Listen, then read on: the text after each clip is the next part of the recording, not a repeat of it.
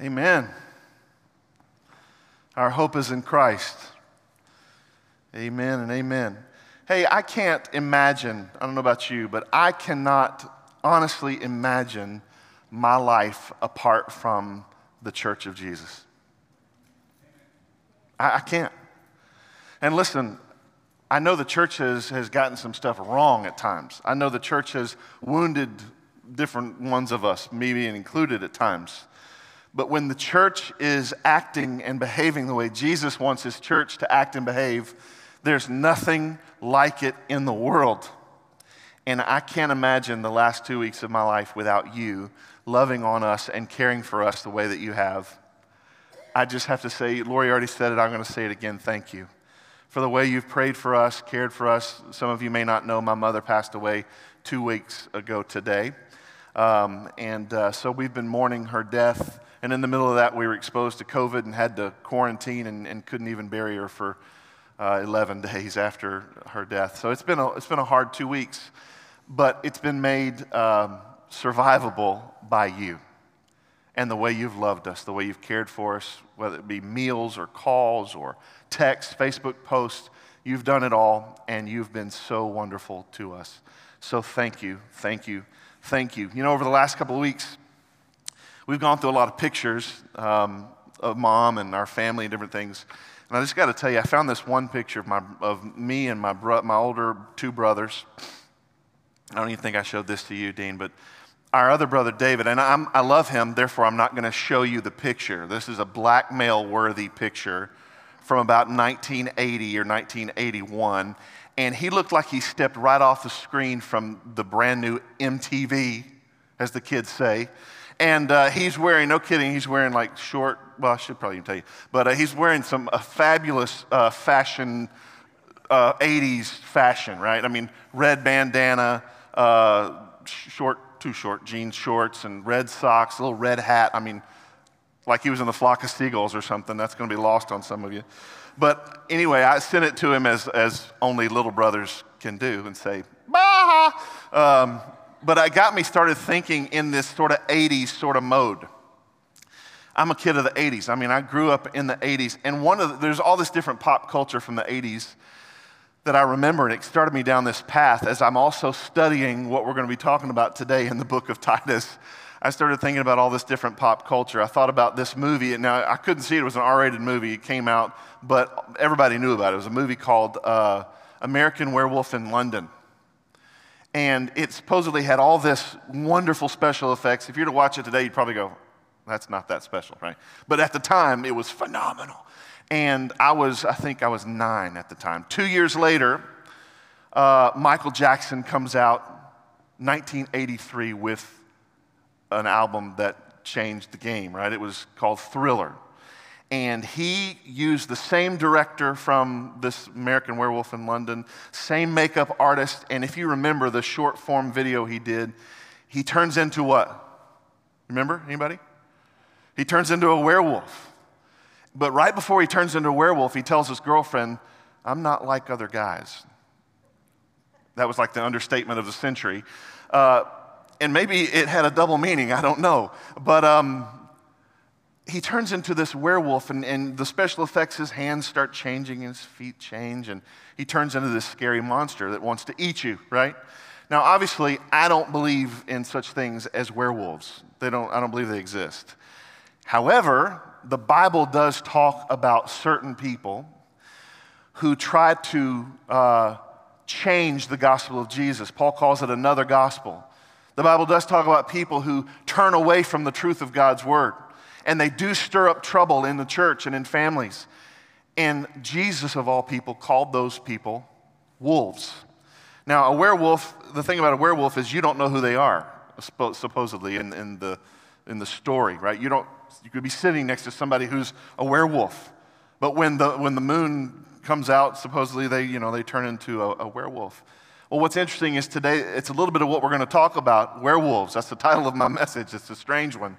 But, but the bottom line is, Paul talks to Titus and shares with him that there may be people in the church who want to turn you away from the true gospel of Jesus. and they want you to be believing something else. And you may not even know who they are necessarily until they open their mouths and they begin to say something. And you look at their lives a little more intently and you see that they're different than the kind of people that Pastor Elvis talked about last week. Uh, Jesus said this in Matthew 7 15. He said, Beware of false prophets who come to you in sheep's clothing, but inwardly are ravenous wolves. So he gives us this first warning. Uh, and that's basically a little bit of what we're going to talk about today. Last week, Pastor Elvis talked to you about the why of the book. And if you remember, we did an introduction the week before, and we talked about the who, what, when, where, and why of Titus. So he speaks of the why. Why did Paul write this letter to this man named Titus? Why did he leave him on this island in the middle of the Mediterranean called Crete? He had a purpose, right? And he, he tells us the purpose in Elvis's message. I'm going to share a few things from Elvis's message last week because it gives us context to what I'm going to say today. They really go together, okay? So look with me, if, if you will, in the Bible. First, uh, in Titus uh, chapter 1, verse 5. He gives us very clearly, simply, the why of the book. He says, This is why, right? It's the why. This is why I left you in Crete, so that you might put what remained in order and appoint elders in every town as I directed you. So, what's the why of the book? So that Titus can put things in order. Uh, clearly, there is an order. He said, I've directed you. So Paul has given Titus a specific thing that he wants him to do, a specific assignment, a specific way to do it, uh, and it's undone on Crete. It's been started, but it's left undone. So he says, Titus, put these things in order and get some help. You can't do this on your own. And I can't, another can't imagine. I can't imagine pastoring a church without elders. You can't do this alone. We need people who, who are with us and around us and serve with us, pastors and elders that, that love and do this work with us. It's wonderful. So he says, appoint elders so that you have some help. This is what I want you to do. So uh, Paul writes to two guys. He writes to Timothy in these letters, 1 Timothy, 2 Timothy, then he writes to this guy, Titus. We call these three books together the pastorals because it's kind of like this training manual for being a pastor. How, how, do you choose good elders? How do you pray for people? How do you care for the flock? How do you shepherd them? How do you love them as a pastor? And so these three books are very important. And it's one of the reasons we called the, the series Foundations. How do we know how to create the found, build the foundation that, that God wants for his church? So I want to just mention a few of the characteristics that Elvis talked about last week. By the way, this list of characteristics of elders this is how we choose elders. Right? We didn't come up with a, a new way. We didn't come up with something better because there's not anything better. The Lord has laid out through the Apostle Paul eh, to these men and to us how do you pick great leaders? This is it. And this is how we choose our elders and our leaders here at South City. So go down this list with me just real quick from uh, Pastor Elvis's message last week.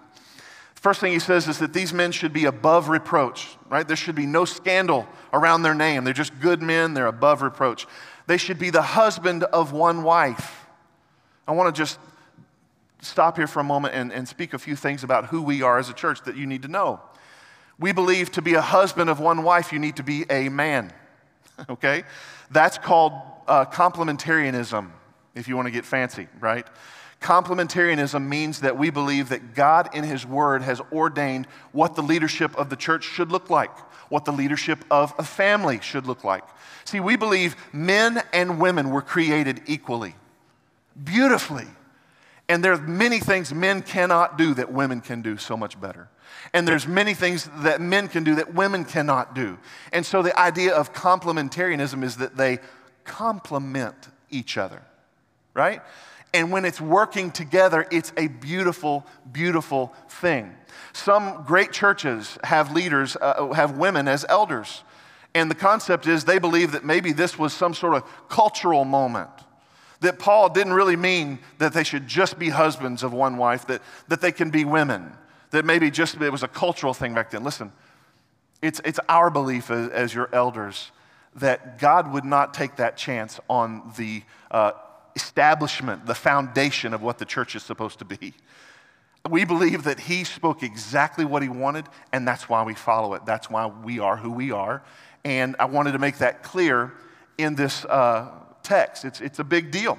And we believe it honors God to follow his word the way it is written. So, we, husband of one wife.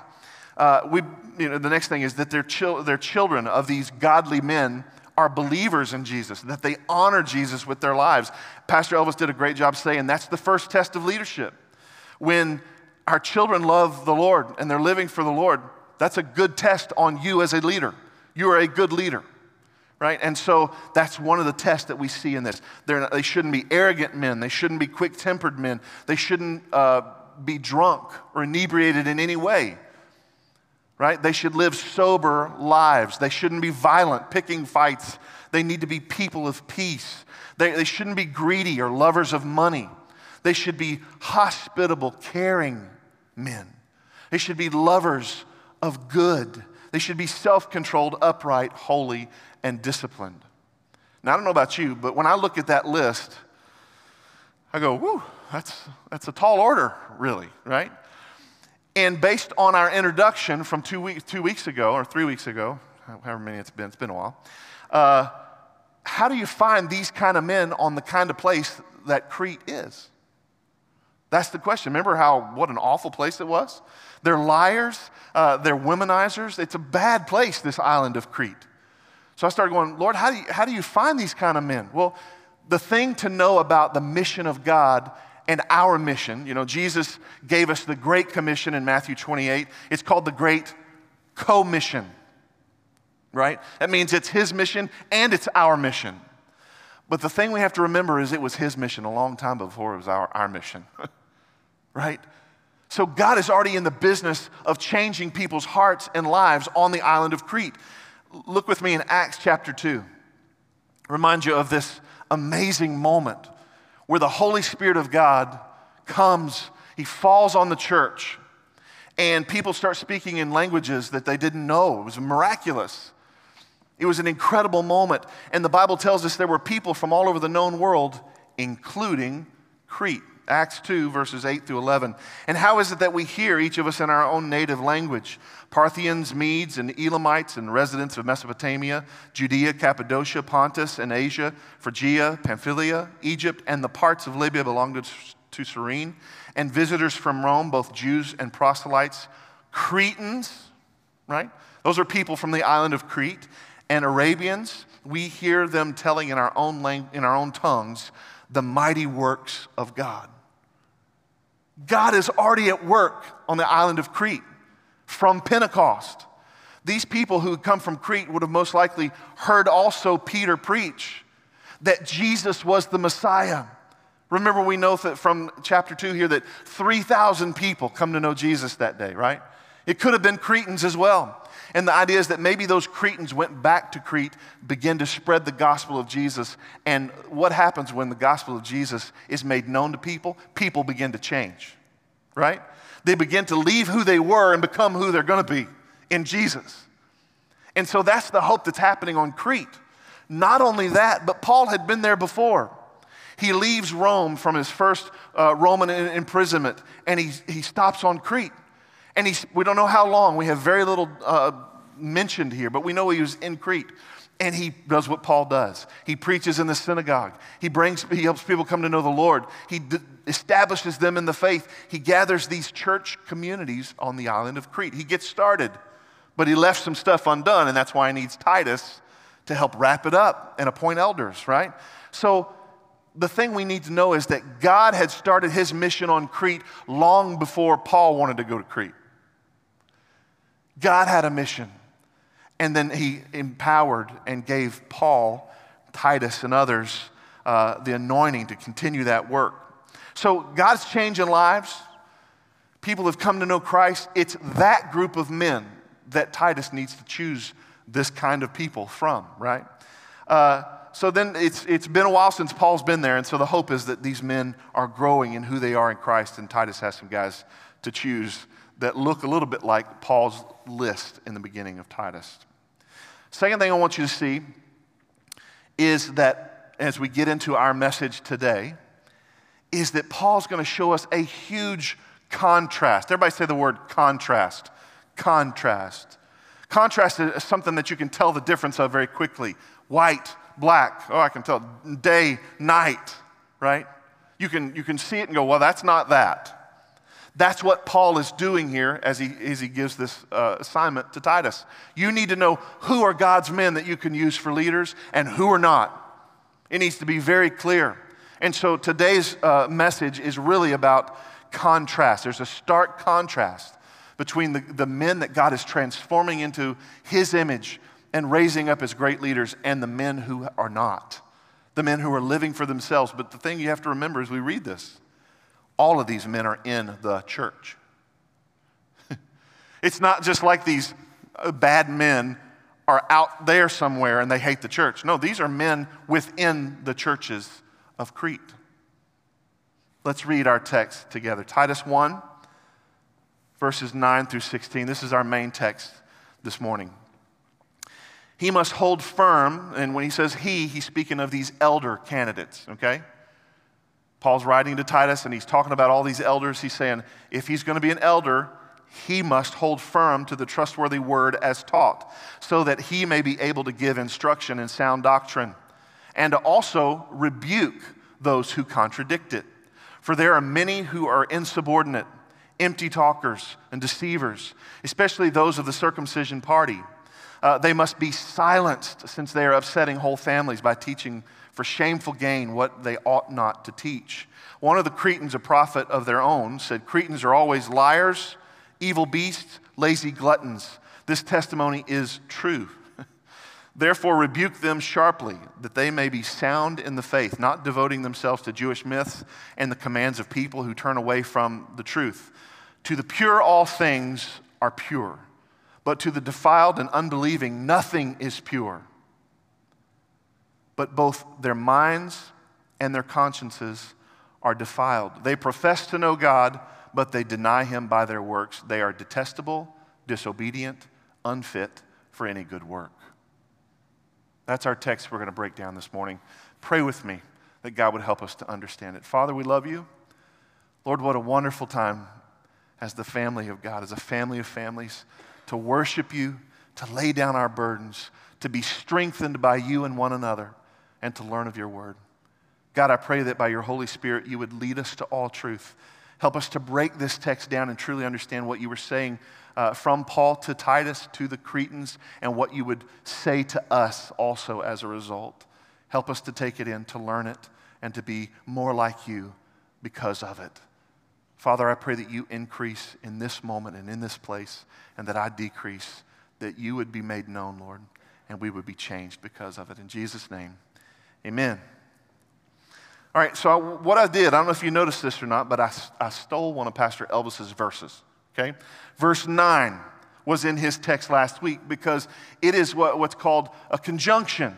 It's going to help us. It's, it's, it's going to help us get between his text and my text today. And it really does state the main consideration of the text today. We're talking today about doctrine, okay? That's what we're talking about. So read verse 9 again. It says, He must hold firm to the trustworthy word as taught. He, has got to be grounded. Remember, we just did this series called Grounded? He's got to be grounded in the Word of God. He's got to know it, love it. Not only that, he needs to be able to instruct in it, be able to give instruction in sound doctrine, and also be able to rebuke those who contradict it.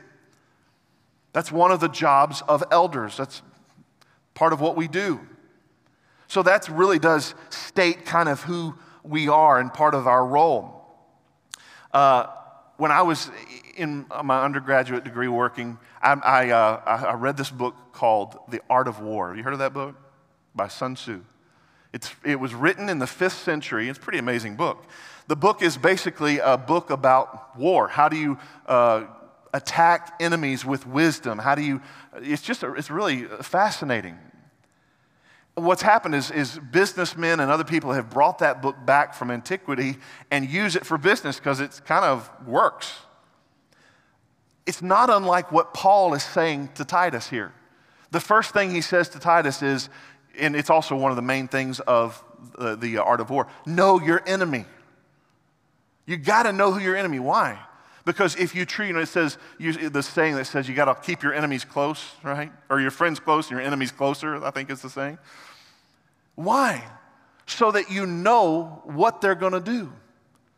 You have an idea what motivates them, what moves them, how you can mess with them to get certain results. How are they, how are they going to move and when are they going to move and what's it going to look like? And so this is the same thing Paul's basically doing, saying, Know your enemy, recognize him, and understand what he's about. So the first thing Titus needs to do in the message this morning is he needs to identify the enemy. Verse 10, this word for, there's the conjunction. For there are many who are insubordinate, empty talkers, and deceivers, especially those of the circumcision party. So he's given all these glowing uh, examples of godly men. But then he gives us the contrast of the other guys that you shouldn't choose as leaders.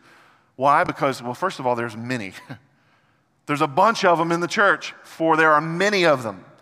Well, how do you describe them? How do you know who they are? Well, they're insubordinate, empty talkers, they're deceivers, especially those of the uh, circumcision party. You remember that phrase we've used quite a bit? Especially in our series on Galatians. Galatians is Paul's sort of masterwork uh, speaking against these uh, Judaizers and circumcision party who are adding to the gospel of Jesus. They're adding the uh, works and rules instead of just uh, trusting that our faith is in Jesus alone, by grace alone, through faith alone. And so this is, this is important here. He needs to recognize uh, the enemy, identify who they are. Uh, do you notice that a lot of these characteristics are literally the exact opposite of the good guys? I mean, isn't that what he said? He says down here in verse 6, for, in Titus, verse 6, verse, uh, chapter 1. These good guys, the elder qualities, are not to be open to the charge of debauchery or insubordination. And yet, down here, the bad guys, the first thing he says is that they, they are insubordinate. They're the exact opposite.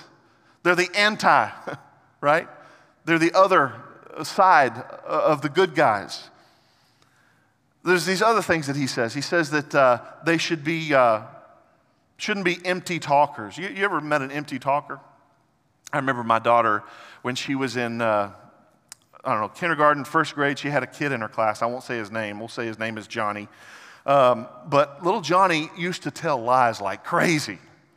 And I remember one day she said, Daddy, um, Johnny said he has a lion at home. I said, Baby, Johnny's lying about his lion, right? He doesn't have a lion. There's not a lion in Johnny's home. You, you just can't take everything Johnny says. He's an empty talker. He keeps saying things and you can't believe any of it. You know people like that? Well, that's who, that's one of the descriptions of these, of these bad guys. But the good guys, Paul says they should be above reproach. You would never think that of the good guys. It's the opposite. The, the other thing he says is that the bad guys are deceivers. They're actually willfully trying to deceive. But the good guys, Paul says, are trustworthy. You can know them, you can know their heart, you can know their motive, and it's good. So these, these guys that are, that are not good guys, these guys who are the werewolves in the church, they're the opposite of the good guys. They, they honestly care more about uh, people's opinion and the rules of men than the grace of God. That's what they care about. And they're confusing a lot of people. Second thing that Paul has to do after identifying the enemy, he needs to respond to him. He needs to do something with them, right? Look with me, verse 11. Paul says to Titus, they must be silenced. They must be silenced since they are upsetting whole families by teaching for shameful gain what they ought not to teach. One of the Cretans, a prophet of their own, uh, said, Cretans are always liars, evil beasts, lazy gluttons. Paul says, This testimony is true. Therefore, rebuke them sharply that they may be sound in the faith, uh, not devoting themselves to Jewish myths and the commands of people who turn away from the truth. You know, one of the things we see in this postmodern reality of the church, I know you see it, I know you've noticed it, is that we're, we've become very ecumenical. We've become very friendly with every denomination and every church. And, and surely you just add this and we'll add that, and it's just this big gumbo of belief. That's not good. Paul says that we need to understand what is the Word of God, what is the doctrine that the Word of God teaches us, and beware of it. We've become weak. We become weak in, in the church, and we, we don't know how to honestly defend what we believe. And, and this may sound harsh to silence someone or to rebuke sharply, but that's exactly what Paul's saying that Titus needs to do. You know, my girls, all three of them, Lori, Daisy, and Jovi, they love cotton candy. Wherever there's cotton candy, we're going to be getting some cotton candy, right? Um, if that's all they ate, they would have no teeth, right? And they would ultimately die because cotton candy has zero nutritional value, right? It, it doesn't do anything for your body. It's actually pretty bad for you. It's just sugar. Well, if we just continue to listen to messages, pastors, uh, TV preachers, and we don't know really what they represent doctrinally, we could just be eating cotton candy over and over, and it's not going to do us any good. We need sustenance. We need the stuff that's going to grow our spirit from the Word of God. We don't need false doctrine in the church. And, and listen, there's some great men who have stood against false doctrine in the Word. Jesus, Paul, Peter, John. What about John? He was the disciple who, who loved Jesus. He was the disciple of love, and yet, First John, he has quite a, uh, some harsh things to say to false teachers. The half brother of Jesus, Jude, has some harsh things to say to false teachers, to these werewolves, if you will. First thing Paul says that we have to do in response to them is we have to silence them. In the Greek, the picture is muzzling a dog. You ever seen a dog in a muzzle? I mean, it could be the meanest dog in the world, but if it's muzzled, it can't bite you. It can bark at you, it can scare you to death, but it can't bite you. Paul says we need to shut them up. They need to be muzzled. They need to be silenced. That's what has to be done. Why? Because they're upsetting whole families, he says. Now, we don't know if Paul's talking about whole church, house churches on Crete, or actual individual families. We're not sure which one he's speaking of, but it remains the same for both. False doctrine is like a cancer. It may not seem like a big deal at first, but then it begins to eat away at what really is good tissue. That's the same thing when we believe things that are not true of the Word of God, it begins to eat away of the things that are. Families begin to step back away from accountability, right? Husbands and wives begin to be pulled apart because they don't follow God's Word to love one another and submit to one another and care for one another. I mean, it's, it's, it's a cancer that will kill any church and any family if we follow and believe in these false teachings. Jesus even sort of commends the church. Remember, we did this series last year, just before the pandemic, uh, about these churches, these seven churches that we see in Revelation. One of those churches was the church at Ephesus. Look what Jesus said to that church. Revelation 2 2, Jesus says, You cannot bear with those who are evil, but have tested those who call themselves apostles and are not. Jesus says, Listen, you've done a good job. You're not putting up with evil people who say they're one thing, but they're not really that. Who say they're apostles sent by me, but they're not. You don't put up with that evil. You don't put up with that false doctrine, and that's a good thing. So, Paul knows that the influence of what is false destroys the body of Christ. So, even though it seems harsh to make a judgment towards someone who says something that's not correct from Scripture. God calls us to this type of judgment. He calls us to this type of sharp rebuke and silencing. That's the, the, the second thing. He says that they, they, their teaching is for shameful gain. In other words, and they're teaching what they should not teach. In other words, when they teach, they got an ulterior motive. I don't mean to be picking on TV preachers today, but how many of those guys have you seen asking for money? Or at least seeing the little thing at the bottom of the thing. If you want to give, uh, then we'll pray for you. It's like this weird. So many of these TV guys are false prophets, many of them are. and you hear them asking for money for their new jet. Right? Literally. Millions and millions of dollars for a new jet so they can, you know, take the gospel of Jesus because they're so special. They're the only ones who can do it and they need a jet to do it. Are you kidding me? They're teaching what they shouldn't teach, and they're doing it with an ulterior motive for gain, shameful gain, Paul says. Problem is, they're more concerned with money and clout than they are the true gospel of Jesus. And we need to beware of their influence in our lives and in our church. So, verse 12, Paul mentions this quote from this famous poet, right? He says, One of the Cretans, a prophet of their own, said, Cretans are always liars, evil beasts, uh, lazy gluttons. And then he goes, This is true. and I think it's, it's kind of funny to me. Uh, Paul, what are you saying, man? At first, you go, Is Paul making this huge generalization that everybody on Crete are, are lazy and liars and gluttons? And like, is that a huge generalization? I, I don't know about you, but I'm tired of generalizations. Exhausted with generalizations in our country. Guess what? Not every Democrat wants to burn down federal buildings and turn our country into a socialist, communistic country. Not every Democrat does. And not every Republican is a racist, crazy person who wants to storm the Capitol. But those generalizations are everywhere, aren't they? Most of us are more here than we are here or here.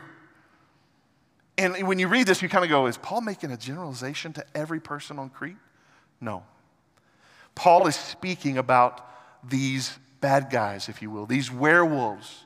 That's who he's referring to. He's referring to these men that he's describing for Titus to know and to rebuke. So he says uh, they should be rebuked sharply. Have you ever been rebuked sharply? If you had a loving mother and father, you probably did. Uh, I, I remember this story of me in the fifth grade course, I had to be the coolest kid, you know, there. And I remember I'm tapping my pencil on the desk, and the teacher goes, Drew, and I stopped my pencil. He says, Don't, don't do that again. And I had to. At least in that moment, in my stupid little cool mind, I thought, I have to tap it one more time. I go, kink. He goes, out to the principal's office, right? He gave, and I was mortified. That got me like, I couldn't believe it. I was rebuked sharply, and I'm glad he did it. To this day, I remember it and I remember how disrespectful. And it's a great example I can use for my kids, right? So when they do that kind of thing, I can tell them I've done it too, you know? When you've been rebuked sharply, you kind of stand you up and you go, oh, I didn't, uh, oh, okay. You hopefully learn something. It's something that's burned in your memory that you go, oh my goodness, okay. And that's what Paul's saying. They should be rebuked sharply. But why? Is it because Paul's just mean? Is it because he just really wants to get at these guys who are after these uh, people and upsetting these families? No. The heart of Paul and the heart of God is that we would all have good doctrine in our lives. We need to have healthy uh, doctrine in our lives. That's what he says. Look, look here. He says in verse 13, therefore rebuke them sharply that they may be sound in the faith. That's the reason to do it not devoting themselves to Jewish myths and the commands of people who turn away from the truth. To be sound in the faith, the word sound literally is the same thing as healthy. He wants people to have lives uh, uh, of, of grace and goodness, to have a healthy view of who God is and how much He loves them, how much He wants to bless their lives. And can I tell you, any of us who are doing something against God, any of us who are living in a certain way that, that the way we live or something we said or something we're believing is anti to the Bible, we're believing bad doctrine. It's that simple. Every single thing. You like say, say, what are you talking about? Like, man, there was a time in my life I thought, how in the world could God ever use me? Have you ever thought that? I'm such a mess. I've made so many mistakes. I'm such an idiot. And I continue to make mistakes. God, how in the world? That's bad doctrine because the good doctrine says Jesus paid it all. Every mistake, every broken thing that you've ever done, He's washed it away. That's good doctrine. How could I be loved? Why does God care?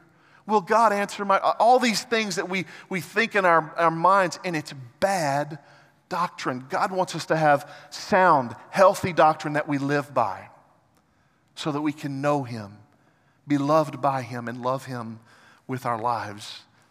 The bad doctrine these guys were saying, this circumcision party, they were saying, because we're God's people, right? Because we're uh, descended from Abraham, the Israelites, God's chosen people.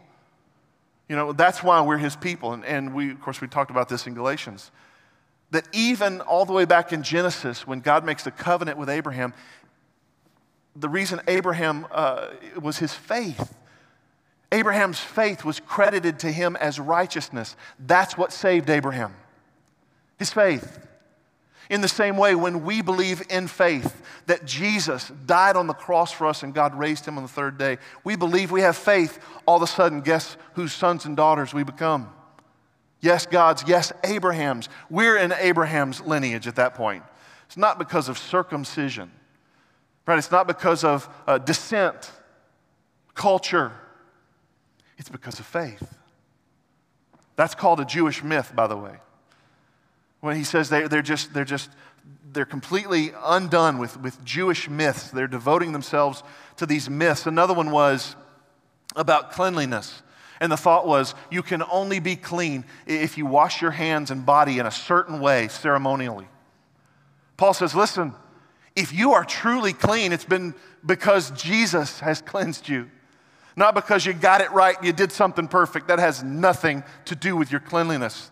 And Jesus even goes into this explanation that doesn't have to do with, with these things. Uh, Matthew 15, verse 1 and 2 says, Then the Pharisees and the scribes came to Jesus from Jerusalem and said, Why do your disciples break the tradition of the elders? For they do not wash their hands when they eat. Drop down to verse 8. Matthew 15, 8 says, and Jesus is speaking this of the Pharisees. He says, This people honors me with their lips, but their heart is far from me. In vain do they worship me, teaching as doctrines and the commandments of men. And he called the people to him and said to them, Hear and understand. It is not what goes into the mouth that defiles a person, but what comes out of the mouth that defiles a person. Jesus is saying, Listen, it's all about Jesus. Paul's trying to teach this to Titus. It's all about Jesus. It's not the external things that matter as much as the internal things. And yet the Pharisees were only worried about external things. Not what matter, doesn't matter what goes in, it matters what comes out. These are Jewish myths. So Paul has told Titus, you got to identify the enemy, you've got to respond to the enemy or rebuke the enemy, but you also got to see the heart of the enemy and see the consequences of believing bad doctrine. It's one of the things we do when we follow these things. Verse 15. Paul says, To the pure, all things are pure, but to the defiled and unbelieving, nothing is pure. But both their minds and their consciences are defiled. They profess to know God, but they deny him by their works. They are detestable, disobedient, unfit for any good work. You know, to be truly clean, cleansed, clean, forgiven, purified it's not what you do, it's not some work that you bring to salvation. God doesn't need your works. You can't add anything to it. And soon, as soon as you add something to Jesus, you lose Jesus. That becomes another gospel. It's grace alone. 1 John 1 9 says, if we just confess our sins, He's faithful and just to forgive us our sins and purify us or cleanse us from all unrighteousness. That's what Jesus does. He truly cleanses us from the inside out. But, but people who don't believe, people who don't believe, they, they don't see anything pure, right? The verse says, To the pure, all things are pure because Jesus has cleansed us and it's pure. But to unbelievers, nothing is pure. I've got a friend um, that I pastored in Nashville. And uh, I've been really kind of blown away at how her her life has gone from what I thought was fairly orthodox faith to off the deep end, so to speak. Nothing is sacred to her. Nothing. Nothing is holy. Nothing. And it's, it's everything is profane, even though she doesn't see it that way. Even with her children, it breaks my heart.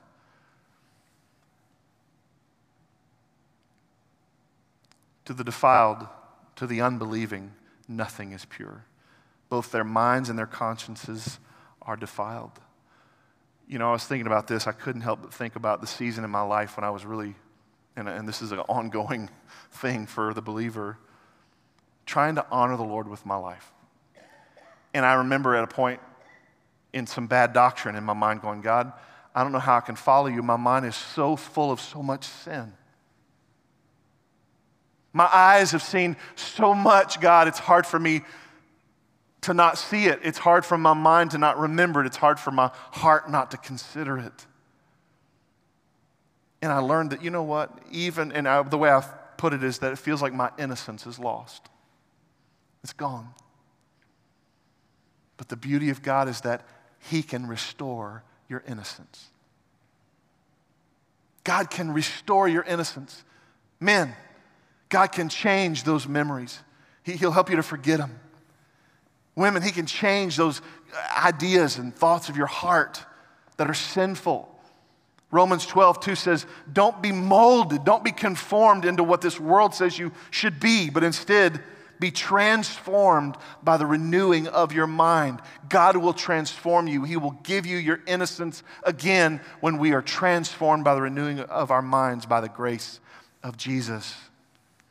And I want to close by this. The last verse. Paul says that these people, these people that, that Titus should not consider as leaders, you'll know them because they say one thing and they live another. You ever done that? I mean, that's my testimony. I sat in this building many years ago and I said a lot of things, and my life did not live up to it. I didn't care. I was a fake, I was a hypocrite. And since those days, God has been restoring, redeeming my life, giving my innocence back, changing me from who I was more into the image of Jesus by His grace. But there was a season that I said one thing and I did another. Verse 16, they profess to know God, but they deny Him by their works. And when we do this, this is how God feels about it. They are detestable, disobedient, unfit for any good work. Friend, can I just tell you what makes you a Christian is not this label that you give yourself when you go, I'm a Christian. It's not your church attendance. It's not your family's connection to the church or some ministry. It's not even what you say about yourself. It's how you live. That's what speaks of what you believe. How we live tells people what we believe. When people look at your text, your browser history, when people look at your checkbook, how you care for your family, your spouse. When people uh, were able to see you in the darkness with no one else around, would they go, That guy loves Jesus? Man, this is a family that loves Jesus. Would they say that of you? Because how we live proves what we believe. This word detestable, I, had, I, I knew what it meant, but I thought I'm going to look it up and just get a good understanding to make sure. It's, it means deserving intense dislike, hatred, being loathed, despicable, despised. When we say one thing about God and, we, and our lives are another, God hates it. It's detestable to Him. We make God sick, literally. So Paul tells us, tells Titus about this leadership decision. You need help, you need elders. Here's what the good guys look like, here's what the bad guys look like. But Paul's not just speaking to leaders. Can I just tell you this morning? We don't get to, we don't get to opt out. You don't get to go, oh, this is for pastors. I can check this one off the list. no, it's for us too. It's for believers in Jesus too. Can I ask you this question? and for you to honestly consider which list do you find your life on? When you read through these lists uh, uh, of godly uh, men to be considered as elders, or this other list of men that should not be considered, where do you find your life? More. Because if it is on this list that is uh, what Paul's saying, don't choose from these guys, can I just tell you, God's heart is that you have sound faith. God wants to see you change, He wants you to trust Him and to know Him.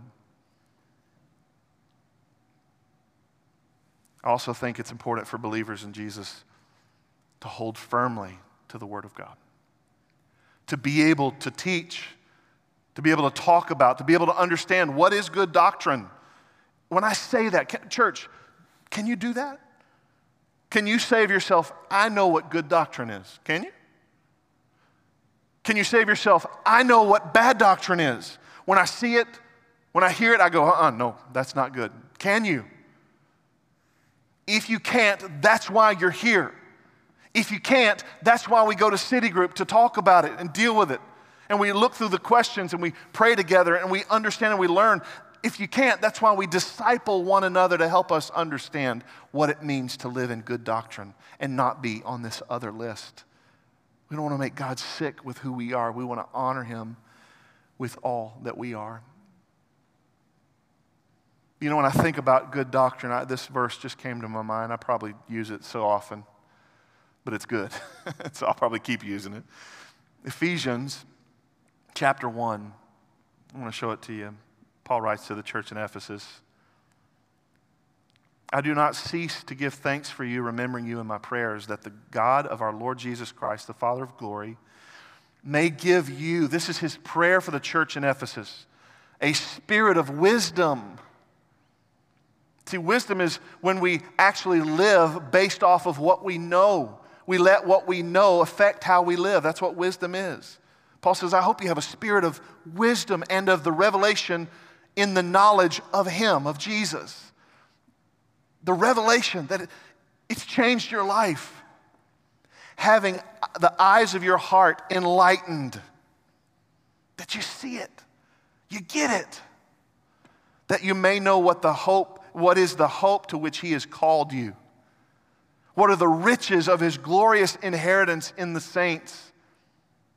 And what is the immeasurable greatness of His power toward us who believe according to the working of His great might? That's what God wants unbelievers to know. He wants them to have sound faith, to know Jesus, and to have good life. And we can't have it if we believe false doctrine. He wants us to be wise, to know Christ, to have our eyes enlightened, to get it. He wants us to know the hope that God has called us to, to know the riches we have in the family and this inheritance in Him, to know the immeasurable greatness of His power because of His might. I'm going to close. Listen, it's important for us, even as just believers. Maybe you'll never be a pastor, but just as believers, can you recognize your enemy? Can you recognize people who are not leading you to, the, to good doctrine? They're trying to put one over on you. By the way, Paul's talking about people in the church. We have to beware. We have to be on top of it. We have to understand the difference. Identify your enemy, and when you recognize him, respond. Silence and rebuke. That's what God is calling us to do. And know his heart. See that the, the outcome of a life lived in bad doctrine is not a good thing. It'll wreck your life and it makes God sick. So let us be a people who does what we say. That we, our lives are just true. We say one thing and guess what? We do it. And God forgive us when we've said something and we've lived something else.